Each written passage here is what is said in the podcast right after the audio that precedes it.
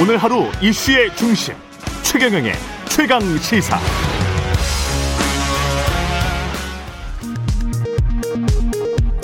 라디오 정보센터 뉴스입니다.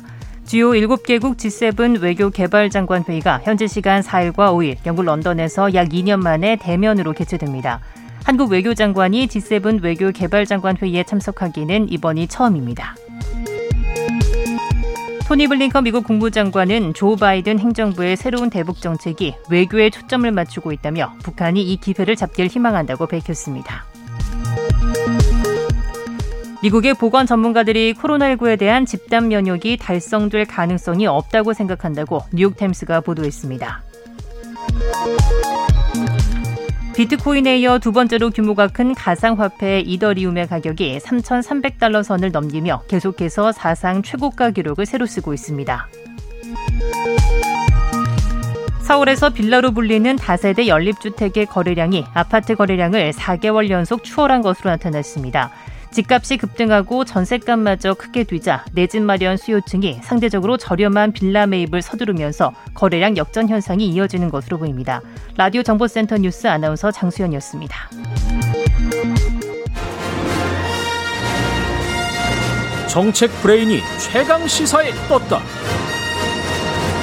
여의도 정책맨.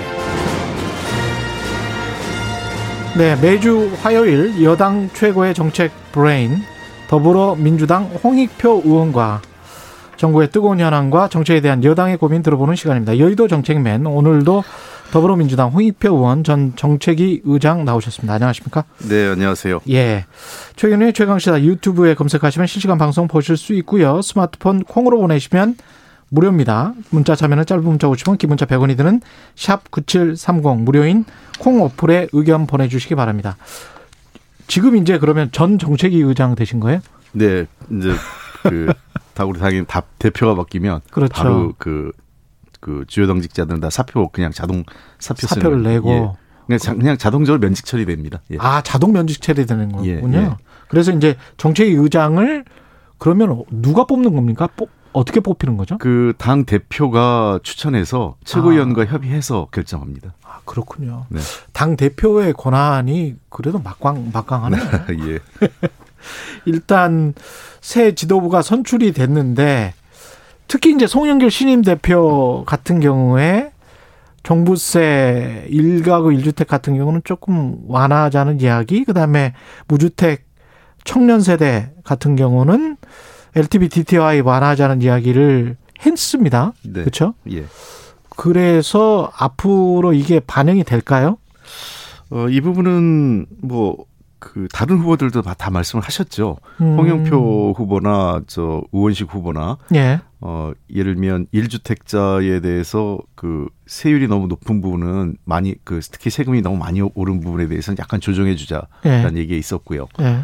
어, 특히 이제 9억 이하 구간이었죠. 6, 네. 6억에서 9억 구간. 그리고 두 번째는 어 최근에 그 집값이 너무 급격히 상승하는 가운데 그 정부가 그 대출 규제나 이런 여러 가지 그 LTV, DTI 또 그 자격 조건들을 너무 엄격하게 하면서 어 실제로 그 청년 세대나 무주택자 미래 세대가 주택을 구입하는 것 자체가 불가능해지지 않았느냐 해서 그분에 대해서는 조금 완화해 주자라는 거에 대해서는 어세 분의 다 그 차이가 크게 없었습니다. 물론 얼만큼 하느냐에 대해서 조금 차이가 있었는데 예. 이분은 좀 그 정부하고 협의하는 과정에서 어 결정 결정되리라 생각합니다. 그렇군요. 어떻게 조정할지는 아직 미정입니까? 그러면 음, 아마 조정을 하긴 합니까? 일단은. 근데 아마 제가 지난번에도 말씀드렸지만 예. 어그 6월 1일부터 그 재산세가 과세가 되기 때문에요. 그렇죠. 그 전에 조정을 하려면 당이 어 5월 중순 전에는 결정을 하고 야당과 협의해서 음. 5월 말까지는 지방세법을 통과시켜야 됩니다. 음. 그래야 그 세율을 조정할 수 있는 거고요. 방금 전에 이제 심상정 의원이 그런 이야기를 했단 말이죠. 6월 1일 재산세 고지가 나오기도 전에 종부세 네. 조정을 하면 아 종부세가 아니라 예. 아 종부세가 그 아니라 재산세요. 재산세. 예, 예. 예. 재산세 조정을 하면 예. 그러면 그 부동산 가격 앙등에 오히려 더 불씨를 더 주게 되는 거 아닌가. 그래서 가격 폭등하면 어떻게 책임질 건가. 그런 이야기를 했습니다. 예. 어, 이 문제는 그러니까 다주택자를 대상으로 한 건 아니고요. 음. 다주택자에 대해서는 여전히 중과세가 그 이루어질 거고 또 음. 아직 종부세는 좀 더 시간을 갖고 생각을 할 거로 보입니다. 아 재산세 부분들 예, 예. 예. 6억에서 9억 특히 6억에서 9억 구간이 어, 세금이 최고 한도인 그 30%까지 올랐거든요. 예. 그래서 그 부분은 좀 조정을 해야 되는 건 아니냐. 아무리 그 저 주택 가격이 올랐고 그에 따른 책임이 있다 하지만 음. 그 세금이 너무 급격하게 오르는 거에 대해서도 조금 좀 살펴보는 게 어, 저는 필요한 부분이 아닌가 생각을 합니다. 근데 조금 지나간 이야기이긴 하지만 김부겸 그 국무총리 후보자는 1, 2주 전에 분명히 그렇게 이야기했단 말이죠. 정부세 완화 움직임이랄지 세제를 흔드는 것에 관해서는 정책 신뢰를 흔들 수 있다. 이런 부정적 입장이었어요.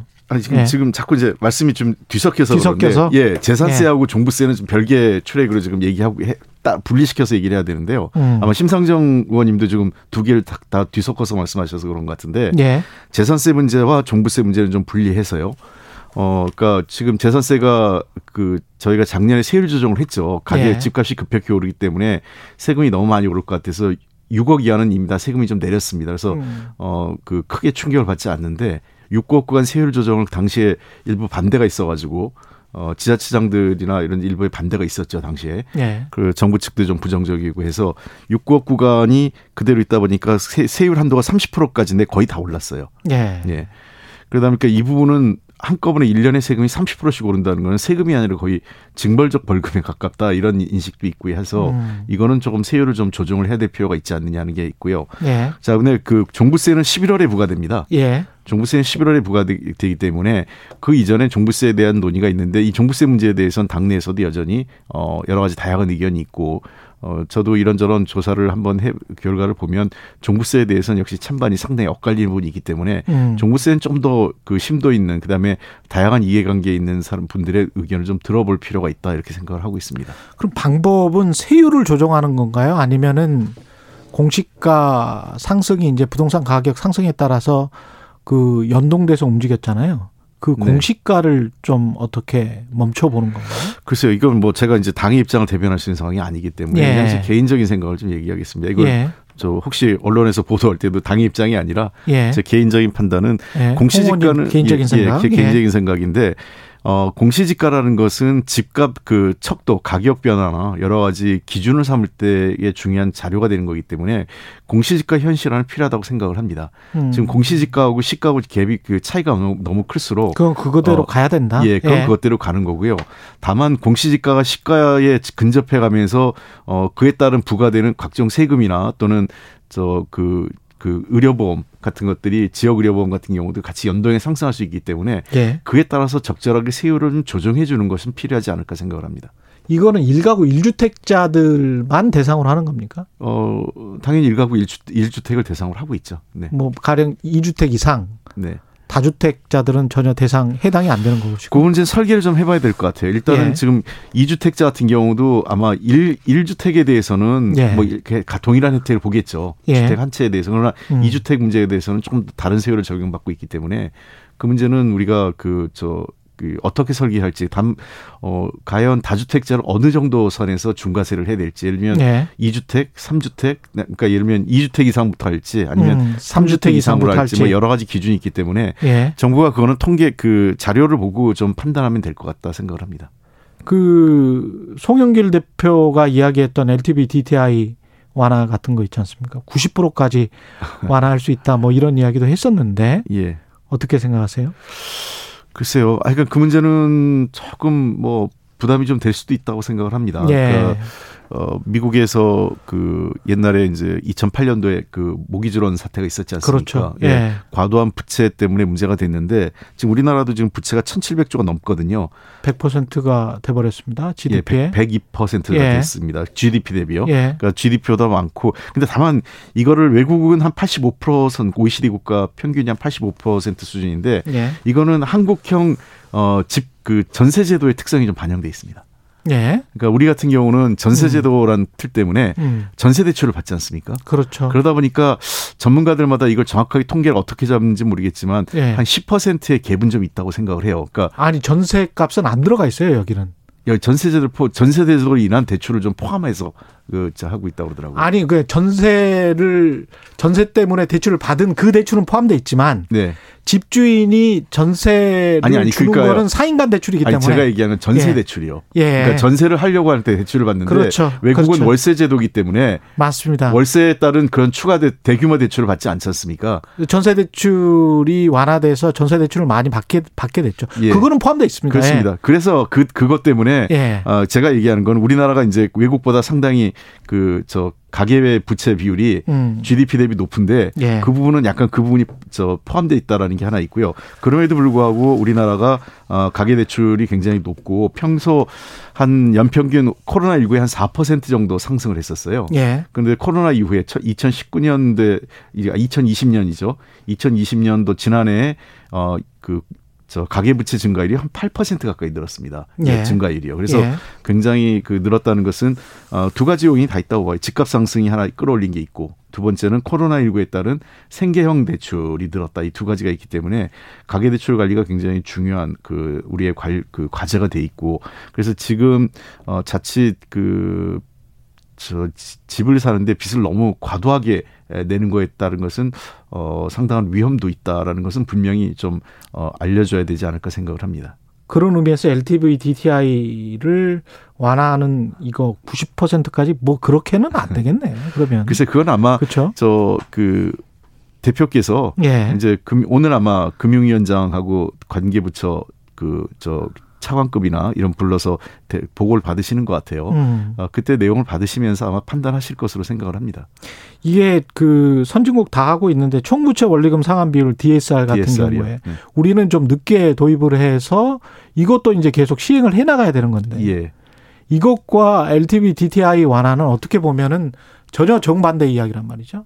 어, 정반대인데 예. 그 우리나라의 위험도는 상대적으로 크진 않습니다. 왜냐하면 음. 어, 아까 얘기했지만 우리는 공시지가하고 시가의 차이가 있, 지 않습니까? 네. 지금 대략 한 70%까지 왔다고 그렇죠. 얘기하잖아요. 네.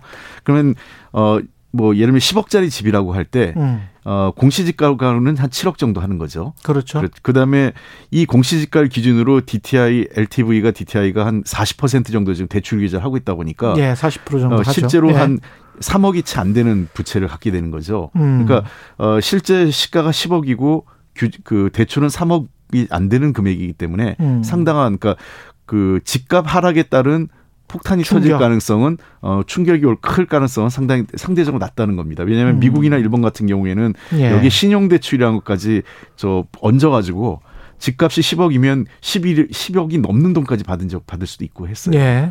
그러다 그러다 보니까 이제 나중에 집값이 하락할 때 그 저 이 깡통 주택이 돼 버리는 경우가 있는데 음. 우리나라 현재 한국 같은 경우에는 그 위험성은 상대적으로 좀 덜 돼 있는 거죠. 그래서 2008년도에 어 우리나라가 그 저 이 미국발 금융위기 왔을 때 충격을 덜 받은 거는 음. 노무현 정부 당시에 2005년도 이, 이 당시에 집값이 많이 올라서 2007년도에 LTV DTI 기준이 굉장히 강화했지 않습니까? 그렇죠. 그러다 네. 보니까 어 2008년도 2009년도에 미국발 금융위기 왔을 때 한국에서 가계대출에 대한 그 충격을 덜 받은 경우도 그 거기에 있었던 것입니다.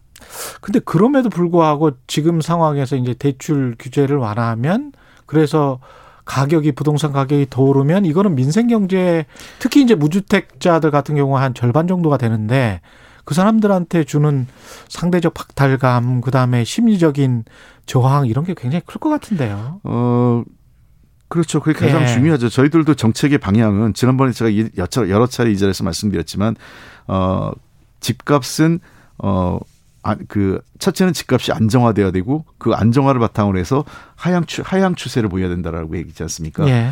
어, 그러니까 좀 장기적으로 하향 안정화 추세를 간, 가, 만드는 게 음. 어, 집값을 집값정 부동산 정책의 목표가 돼야 된다고 보는데 예. 어, 이게 쉽진 않아요. 워낙 현장에 지금 그 이 저 시장의 현금 유동성이 너무 크기 때문에 예. 그 관리가 매우 중요하고요. 그래서 어, 이 문제는 금리하고 제일 연관이 돼 있습니다. 음. 근데 금리를 잘못 손대면 어 제가 여러 차례 전문가들하고 의견도 상의해봤지만 지금 현재로서는 금리를 잘못 손대면 어 상당히 그 가계 부채에 대한 어, 충격이 클 가능성이 높기 때문에 보수 이거에 대해서는 굉장히 보수적으로 하는 게 좋다라는 게 전문가들의 판 의견이셨고요. 예.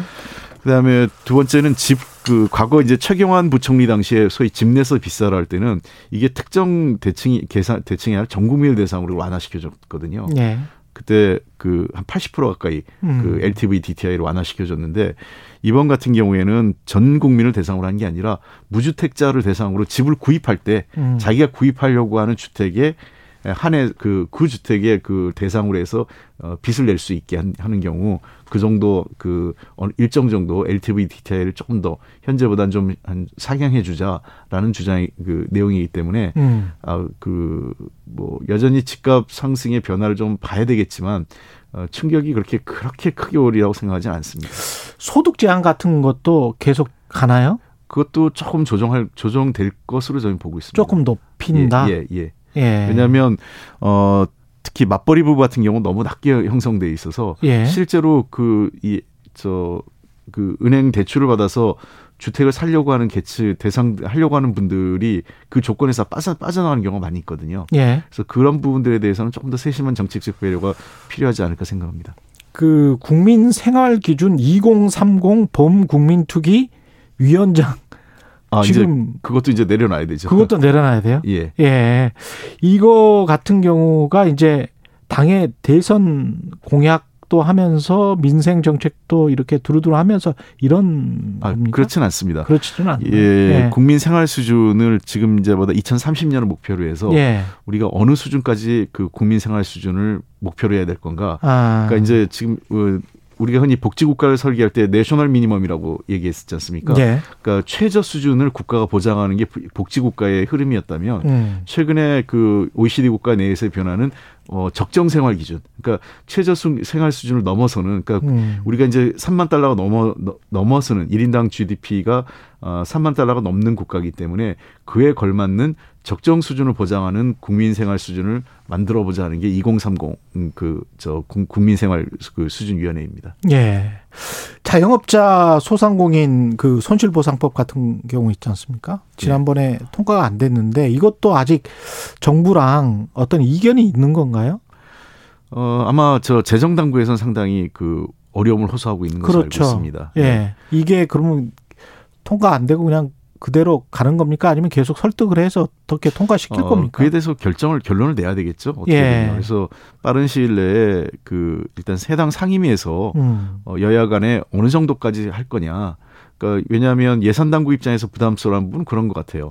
첫째는 어 이게 소급을 했을 때 어디까지 소, 그, 이 예산을 특정할 수 없다라는 거를 예산 당국이 가장 그 저 이 불편해합니다. 그러니까 예산을 특정할 수 없다. 예, 예. 이 얼마가 드는지 아. 이게 5조가 든다, 10조가 든다 이렇게 어떤 특정이 되면 음. 그 돈을 설정을 하겠지만 예. 그것을 설정하지 못했을 경우에 얼마가 예. 될지 모르는 거는 예산 당국이 굉장히 불, 어려움을 호소하는 거고 손실액이 얼마인지를 지금 모르기 그, 예, 때문에 그렇습니다. 예. 예. 그다음에 그러면 이제 예산을 어떻게 책정하기가 굉장히 부담스럽죠. 예. 그다음에 두 번째는 손실의 그거를 어떻게 따질 거냐 하는 문제가 또 남아 있어요. 음. 어뭐 100% 보상할 거냐 아니면 음. 50%만 보상할 거냐, 20%만 3, 4, 30%만 보장할 거냐 하는 네. 문제가 있을 수 있고 또 손실을 어느 범위까지 인정할 거냐. 이게 그리고 어한 그 대상이 한 자, 중소자영업자가 한 100만 명쯤 됩니다. 100만. 예. 예. 그, 그 경우 이걸 어떻게 다 어, 그할 거냐 예. 하는 문제가 굉장히 현실적인 어려움도 있고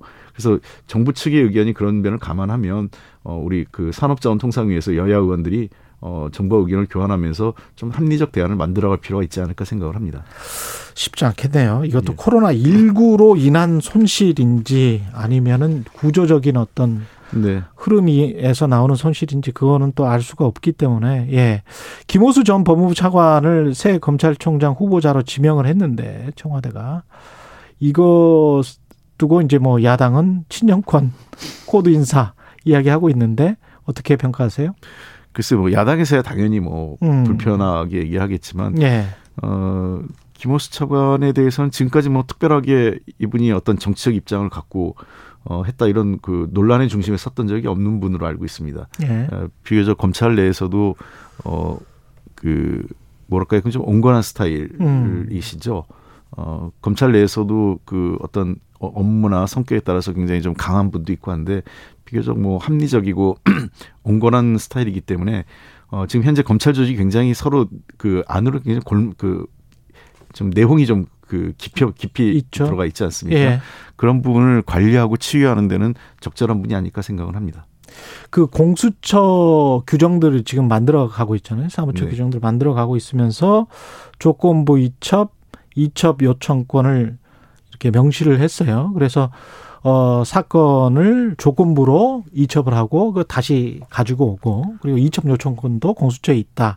이러니까 이제 검찰은 우리 권한이 계속 약화되는 거니까 검찰 쪽에서는 이제 계속 또 반발을 하고 있는데 이거는 어떻게 생각하십니까? 검찰이 좀 그 부분을 인정을 해야 됩니다. 인정을 왜, 해야 된다. 예, 왜냐하면 공수처가 예. 왜 만들어졌냐? 예. 검찰 개혁을 국민들이 왜 요구하냐? 예. 사실 이 부분이 윤석열 검찰총장이란 그 어떤 존재 음. 때문에 그 윤석열 총장과 정치권의 그 여당과의 갈등, 음. 어그 권력층 권력 그 여당 청와대는 청와대와 갈등 이 문제로 좀 그 뭐랄까 치, 치석 이렇게 좀그 이상하게 돌아갔다. 이상하게 좀 그 판이 좀 음. 바뀌었는데 국민이 요구하는 거는 검찰이 지금까지 인권 수사와 민주적으로 관리되지 못했다라는 걸 지적하신 거고요. 예. 그다음에 검찰이 굉장히 과도하게 권력을 행사해 왔다. 음. 그래서 핵심은 검찰 개혁 핵심은 딴 게 아닙니다. 검찰의 힘을 좀 빼자. 예. 그리고 검찰을 민주적으로 좀 통제하고 음. 검찰이 수사를 좀 더 그 인권적인 수사를 하라는 걸 국민이 요구입니다. 그러니까 상호 검찰, 견제할 수 있게 하자. 그렇습니다. 예. 그래서 어, 그 검찰은 자기 힘이 빠진 거에 대해 불편해하는 게 아니라 음. 자기 힘이 빠지 그 자기의 권력을 너무 과도한 권력을 어, 그, 내놓는 거에 대해서 스스로 인정하고 어디까지 내놓을 건지, 그리고 그 검찰 개혁을, 그 검찰의 권력이 분산됐을 때 그게 국민들에게 어떤 게 국민을 위해서 또 국가, 우리 사회를 위해서 도움이 될지에 대해서 어, 합리적 대안을 검찰도 고민하고 내놓는 게 중요한 거지 자기의 권력을 틀어지고 앉아가지고 유지하려고 하는 것 자체는 이것이 검찰 개혁의 정신을 정면으로 거스르는 거죠. 그래서 윤석열 총장의 내용 때문에 그 저 그 부분을 국민들이 좀 음. 강, 지금 놓치 놓치고 계신 건 아니, 놓쳤다 이거 좀 뭐 표현이 좀 뭐한데요. 그러니까 음. 그 부분이 좀 잠시 눈앞에 사라진 거지만 음. 핵심은 검찰의 권력을 국민들께서는 검찰의 권력을 좀 내놓으라라는 게 검찰 개혁의 핵심입니다. 예, 오늘 말씀 감사하고요. 여의도 정책맨 더불어민주당 홍익표 의원이었습니다. 고맙습니다. 네, 감사합니다. 예.